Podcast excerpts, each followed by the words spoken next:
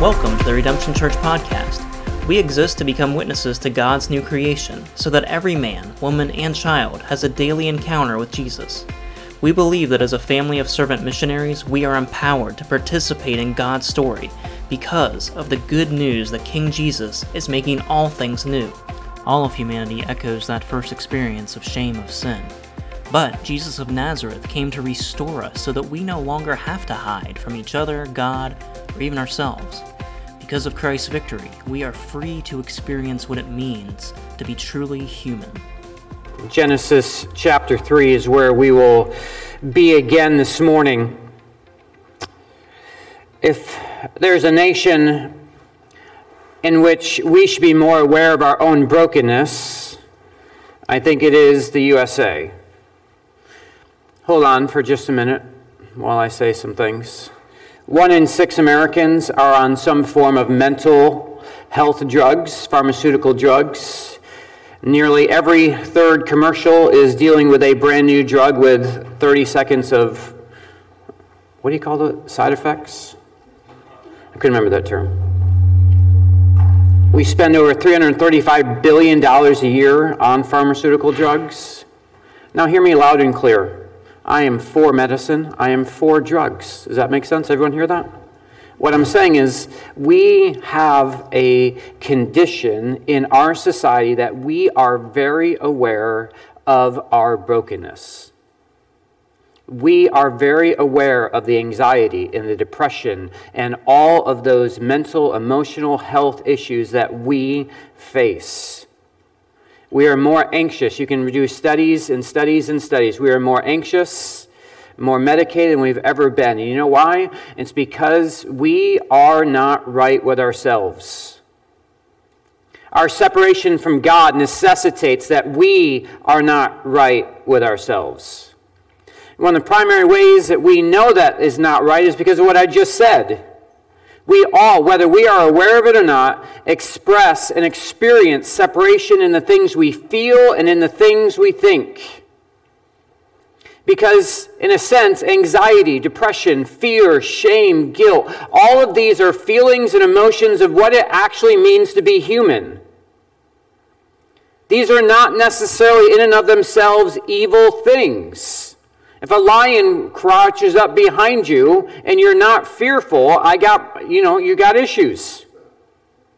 Like to be worried about something when something immediately comes to your mind, that is not sinful. That's just what it means to be human.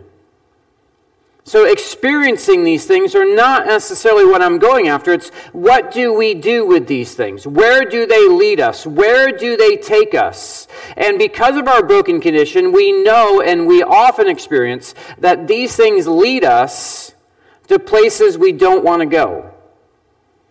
So, emotions are essential to humanity. God made us as emotionally charged creatures who are made in His image.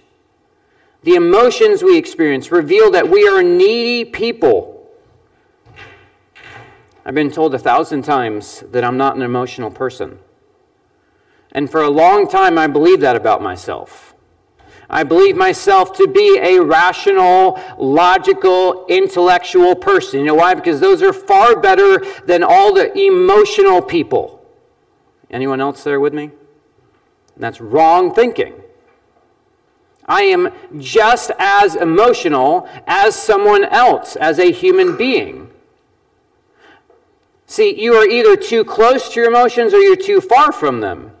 I'm too far from them. I suppress them. I don't want them to dominate me, so I ignore them. Other people, they're on their sleeves and they are just like all emotional and you see it all the time. Both are wrong, both are brokenness. Just because you suppress your emotion and you act more like me, like stoic, nothing's going to bother me, you are far from being human. And we see this in Genesis chapter 3. Being too close, being too far, is part of what it means to be a broken human being. And when we're too close, when we're too far from our emotions, it has drastic ramifications for how you relate to God, how you understand yourself, and as we're going to talk a little bit about today, but even pick up on next week, how that impacts other people. The scariest question you can ask somebody is, How do you experience me? And have them be honest with you. You know why we don't ask that question a whole lot? One, because you don't really care. You just care how other people make you feel. And you don't really want to know the honesty of what other people, how they actually experience you. And the reality is, is that is because you're not right with yourself. You are, as a human being, because of inherited sin that we talked about last week, are so far broken that we are without God, without hope in the world. And I want us to read Genesis chapter 3, verses 1 to 14. You're like, how many weeks are we going to be in Genesis chapter 3? Every one. I'm just kidding. All right? But we're in a series called Death to Life, talking about sin. Not because we want to be the church that just like hammers home that you're a sinner. We want to be a church that talks about sin because you won't understand who God is in His grace if you don't understand who you are in your sin. So we're not here to bang on you that you're a bad person. You should already know that. We're here to tell you that the more you begin to understand the brokenness, the more you begin to realize how great the grace and the love of God is for you. So that if you are bored with God, it's because you think you're okay. Genesis chapter 3, we see three emotions that are distorted Three feelings, three areas in which Adam and Eve are not right with themselves. And I want you to pick up on these there's fear, there's shame, and there's guilt. Genesis chapter 3, verse 1. Now the serpent was more crafty than any of the wild animals the Lord God had made. So he said to the woman, Did God really say, you must not eat from any tree in the garden. The woman said to the serpent, We may eat fruit from the trees in the garden, but God did say, You must not eat fruit from the tree that is in the middle of the garden, and you must not touch it, or you will die. The serpent responds, You will certainly not die.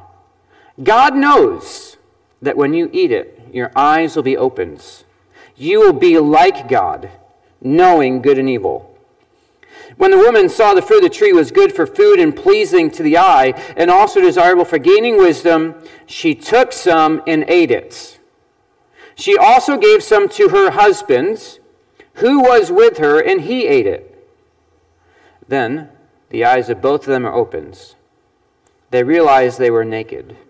They sewed fig leaves together and made coverings for themselves. Then the man and the wife heard the sound of the Lord God as he was walking in the garden in the cool of the day, and they hid from the Lord God among the trees of the garden. But the Lord God called to the man, Where are you? He answered, I heard you in the garden, and I was afraid. Because I was naked, so I hid. And he said, Who told you that you were naked? Have you eaten from the tree that I commanded you not to eat from? The man said, The woman you put here with me, she gave me some fruit from the tree, and I ate it. And the Lord God said to the woman, What is this you have done? And the woman said, The serpent deceived me, and I ate. Father, help us as we look at this passage this morning to experience, in a sense, our broken condition being in Adam, being part of his tree, so that we might demonstrate our need and run to Jesus to be our covering, to be our hope. So we'll give you praise for that in Jesus' name. Amen. I don't know if you caught that, but one of the things we see that immediately after Adam and Eve sin and eat the fruit from the tree is the very first thing is they experience fear. The first emotion, one of the first emotions after the fall, is an experience of fear. And of course, in the Bible, there is a positive fear, a healthy fear. Like Proverbs 1 tells us, the fear of the Lord is the beginning of knowledge and wisdom. This is not that fear. This is a negative fear. This is to be in absolute fear and awe, not in the sense of like reverential awe, but afraid of God.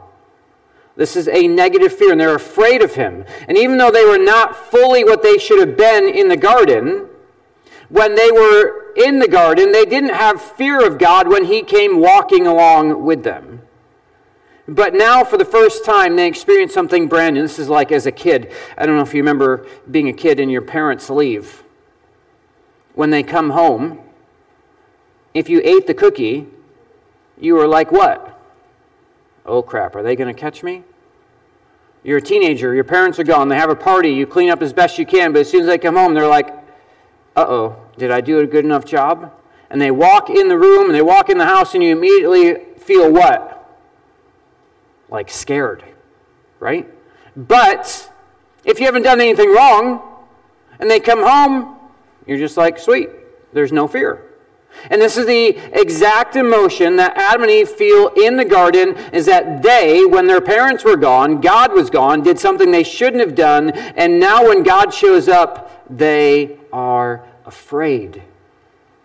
And they do like the most weird act of irrationality. When you are fearful of that, you do the dumbest things. And what do they do? They play hide and seek with God. So I was at a friend's house at a, a MC event, not MC, I was hanging out with some friends who are in my MC, and they have a daughter, and uh, she was playing hide and go seek. And I was talking, and she wanted me to play hide and go seek with her, and I was like, oh, you know what? You go hide. So she runs off and hides. I count, and I'm like, all right, are you ready? Are we ready? You, you good for me to come find you? And what does she say? Yes, I'm ready. So I know right where she is. It's great. And this is like Adam and Eve as a kid, playing hide and seek with God. Like God is not going to find them. But in their fear, they run and they hide from a person who knows where they are. Playing hide and seek with God is one of the most irrational things we do, and yet we are just like Adam. In our fear, in our broken condition, we, in our fear, hide. We run. And I want you to know that you hide from God. You attempt in your brokenness to say that He doesn't see me. He's not going to judge me. He's not going to do this. And even though in the back of your mind you know where He, he is and He knows where you are, you fear Him. And so you run and you hide. But they're not just people who are fearful and hide, but they also experience shame. Genesis chapter 3, look at verse 6. The woman saw the fruit of the tree was good for food and pleasing the eye. She ate it. And when they ate it, their eyes were open. They realized they were naked. They sewed fig leaves together and made coverings for themselves. Their nakedness demonstrates that for the first time that they were exposed. They felt vulnerable. The nakedness here, and I'm not going to go into like all the sexual aspects and all the clothing aspects. One of the primary aspects of being naked and being aware of it is to have that feeling of being exposed. They were laid bare. They were vulnerable before God. There was nothing they could do to hide themselves. They felt this absolute exposure, this toxic shame. And so, what do they do? They go and make their own leaves, clothing. They make it out of fig leaves not to go into all the ancient Near Eastern imagery, but fig leaves were very, not very well constructed and they didn't cover everything. They weren't going to last a long time. They were very skimpy. The word here is actually used like a loincloth, like a little belt. They put something on, whatever they could find, and it was very small and it was going to be destroyed just to cover themselves up. How many of you wore clothes here today? Thank you. There's lots of reasons why. But one of the main reasons is because to walk around naked is to be completely exposed, completely vulnerable, to let everyone see you for who you really are as a physical creature, and you don't want that. So you cover yourself with clothes. and we're all thankful. But the point is that what we're getting at is that they felt this, this vulnerability, this exposure. And in our sin, we are acutely aware of our inadequacy, our insufficiency, and we don't want to be exposed for our brokenness, so we will find coverings. How about you? What do you find coverings for? I think we create coverings of personas to cover up our inadequacy. Who is Scott? Scott has created a persona that he is strong, goes through anything, sarcastic, and straightforward, will tell you straight to your face mean things. Are some of those like good gifts from God? Absolutely. But you know what they are also?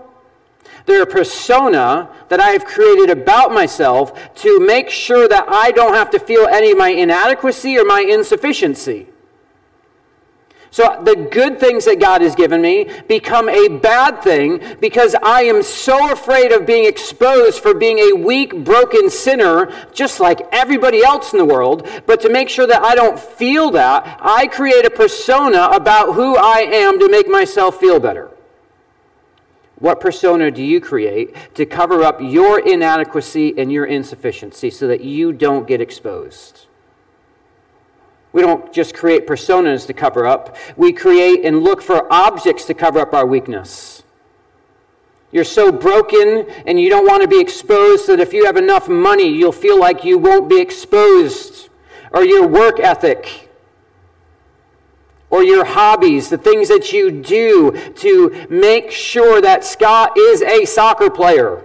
Scott is an athlete.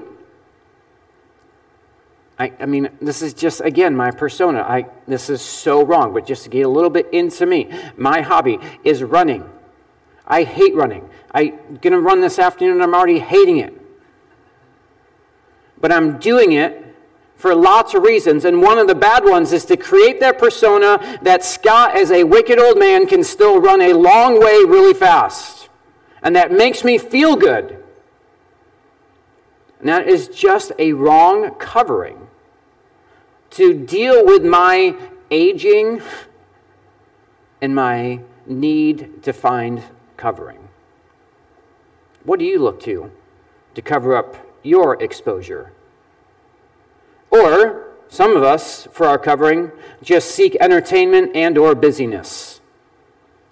Are you an American? Yes. Are you busy? Of course. But is your busyness just a busyness to ensure that you don't have to stop and think about your own life?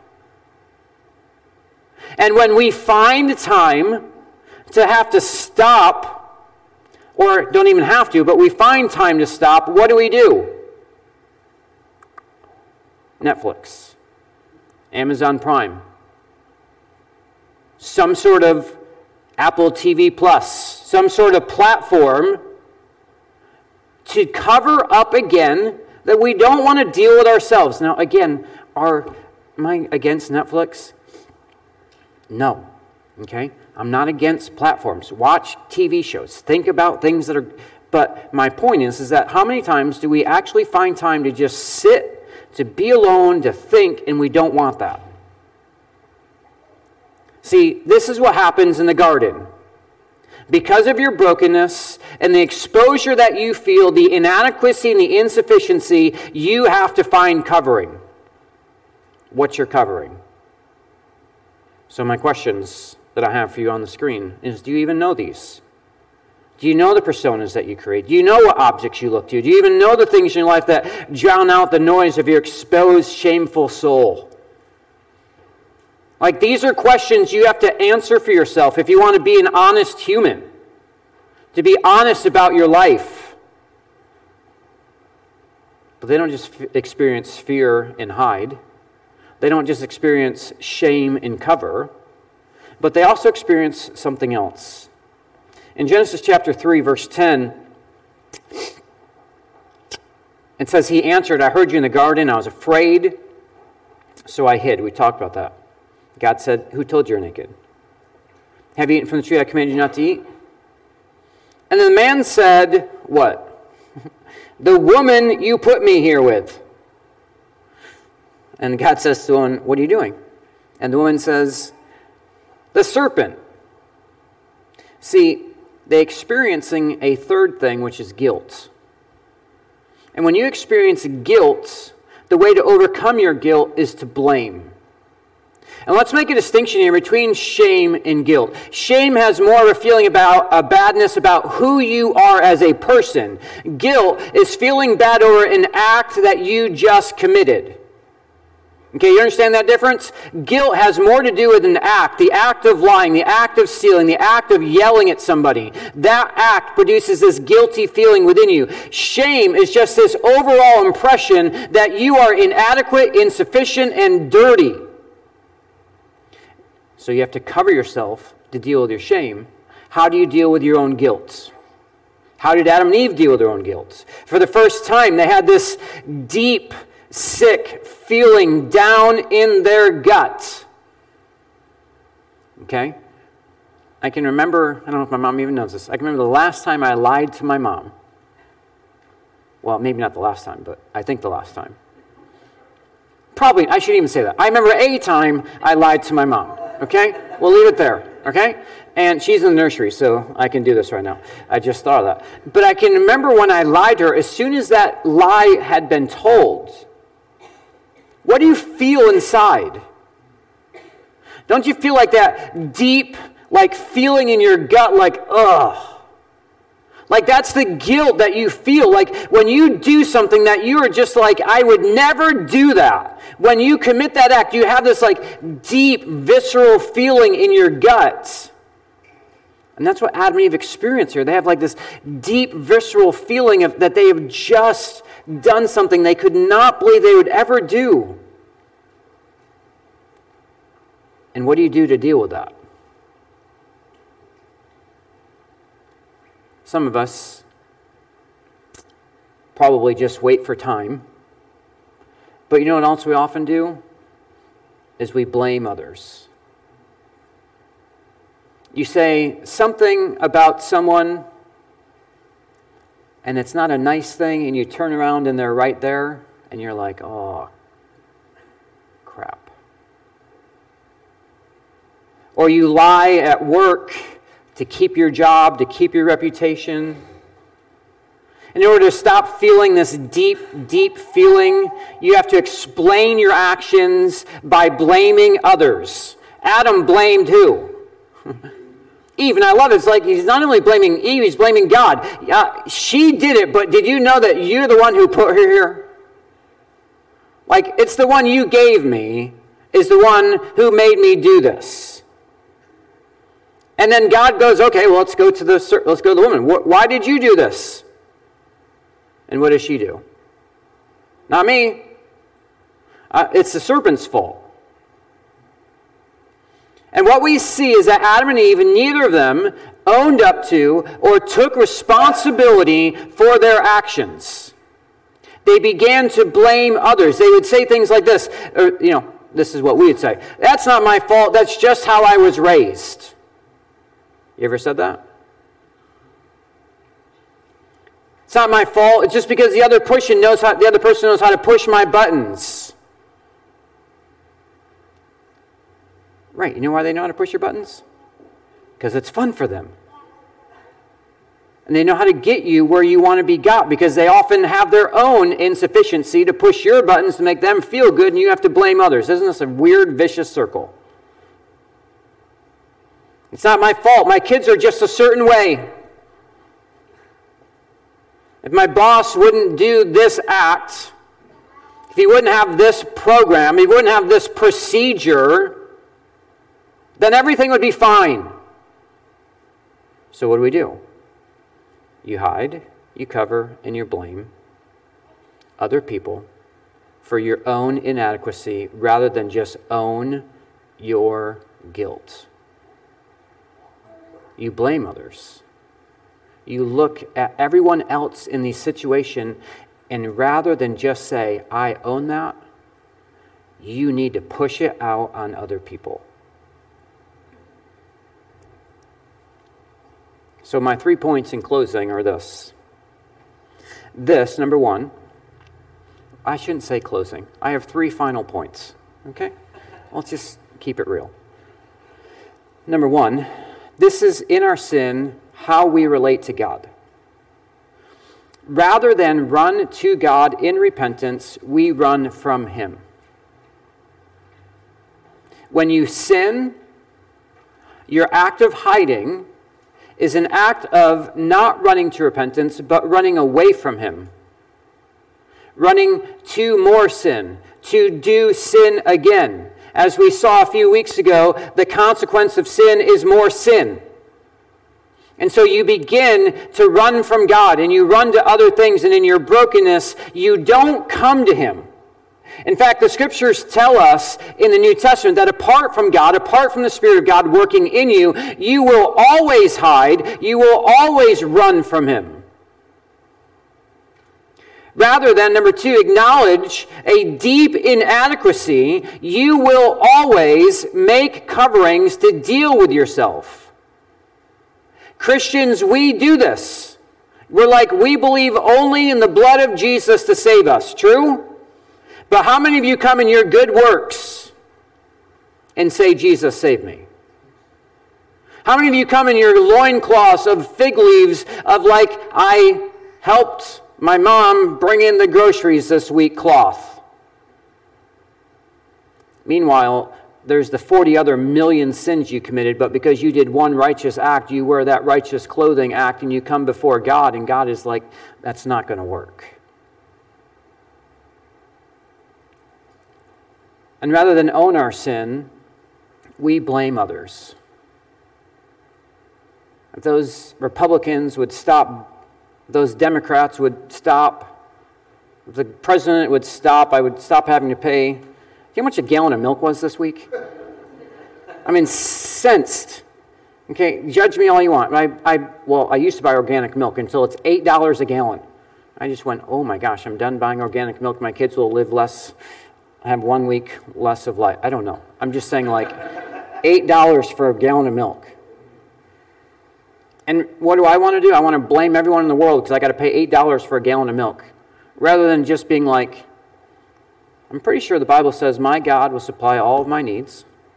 And just trust Him. But no, because I'm so bitter about my $8, I got to blame people.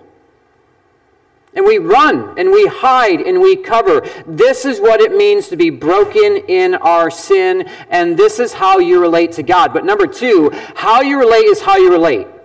What do I mean by that? How you relate to God is how you relate to others. You can't say I relate to God one way and then say I relate to God to people a different way. It's the same thing when we say in Matthew, uh, when the great commandments of love God by loving your neighbor. You can't go to bed tonight saying, I loved God but hated your neighbor. If you hated your neighbor, you didn't love God. You understand this? How you relate to God, how you love God is expressed by how you relate and how you love others. And we're going to talk about this over the next couple weeks about how we're not just separated from ourselves, but because of that, we're separated from others. You, in your relationships, hide your true self from others and live out of a false self. I would venture to say there's a lot of marriages in here where you still live out of a false self. You are presenting yourself as someone who is not as broken as you present yourself to be. See, you hide. You hide who you really are from other people. Why? Because other people have to look at you a certain way, because in that you feel something, you get an identity. We cover our shame before others so that we are not exposed. Like, this is why we hide. We don't want to be exposed for being a sinner. And yet, all of you are going to say, How many of you are sinners? How many of you don't want to be exposed for being a sinner? The irony that sin creates in your life is you will fully give a test and write a hundred times you're a sinner, but you don't want anyone to know that. And yet the Bible says this is what sin does it causes you to actually hide from other people so they don't really know who you really are, and you're going to cover yourself up from other people. And you blame others for your problems. Okay? Do you understand why relationships now are so hard? Because of your deep, inadequate, broken self, where you hide you cover, and you blame. These actions rob you from experiencing true intimacy and relationship with others. How can you have a genuine relationship with someone else who doesn't genuinely know you? Does that make sense? Like, it's just uh, not rocket science, it's a very basic fact. If I present myself to you as a false person, you're going to have a false relationship with me. See, you can never experience intimacy and relationship with people. And don't mistake intensity and intimacy in relationship. Intensity means you can be with people all the time, have lots of fun, there's all kinds of intensity there, but there's no intimacy. And those intense relationships often get mistaked for intimate relationships. And in those intense relationships, you're like, you know what? Uh, these people, we were so close. We did all these things all together all the time. And now they're no part of my life. You know why? Because there was no intimacy. There's just continual hiding and covering and blaming. And so there's no deep, intimate relationships being formed. Not only do they rob you from experiencing true intimacy, but these actions are so tiring. They're so exhausting. I have this, it's, it's not a good thing. So don't look at me like this is good. This is me, again, probably dealing with my own inadequacy. But I often look at people and I'm like, you know, they're blaming, they're covering, they're hiding. And I'm just like, they have to live with themselves. Well, I have to live with myself. You have to live with yourself. And how tired are you of all the time hiding, covering, and blaming? It is an exhausting life. Why do you feel tired and wiped out all the time? As I mentioned, sure, you're an American and you're busy, but you know why else? You're so exhausted because you continually have to buy new clothes that are falling apart and not clothes clothes, fig leaves. You're continually blaming others for your issues. You're continually hiding your true self from people who don't know you. You got to constantly be wearing this persona, these clothes, these blaming, and it's just tiring. That's why people truly change when they just get tired of doing everything. People only change when the pain of staying the same is greater than changing. I don't know if you caught all that, but you'll keep being the same until it gets way more painful than just changing. And so you're exhausted. Why?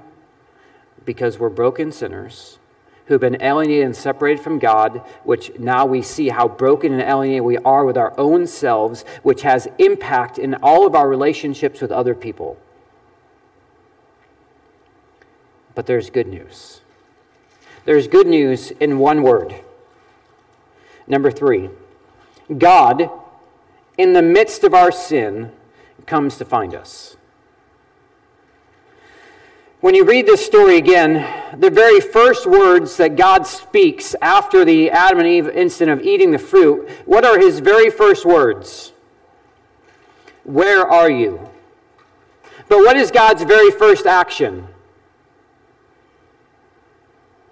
To come to where Adam and Eve are. Please understand that. Did God know what already had happened? Yes. Could he have just never come back to the Garden of Eden and been God? Yes. But what does he do? His first action is to come into the very place where the sin was committed. And his very first words are, where are you? In the Hebrew, it's just one word, actually. The one word, where are you? And in that one word, in this one action of God coming into the garden and asking Adam where, we have a lot of theology that takes place throughout the rest of Scripture. Number one, God seeks out the lost sinner. God comes to you in the midst of your sin and in your brokenness. And number two, he doesn't come and just judge. He doesn't come and send Adam and Eve to hell. What does he do? He openly says, Where are you? and creates this opportunity for confession. He creates this opportunity for you to come and to say, This is what I did wrong. And God does this because He desires your restoration. God desires you to experience humanity, as we talked about a few weeks ago, that humanity is being in right relationship with God, yourself, others, and the world. And God wants that for you. He wants you to experience intimacy in relationships, He wants you to experience joy in your life. And so he comes and seeks you out and gives you opportunity to acknowledge so that his work of redemption can be accomplished in you. And how do you know he did this for you? How do you know he really came and sought you out? That he really gives you a chance to confess and bring restoration, redemption to you? You know that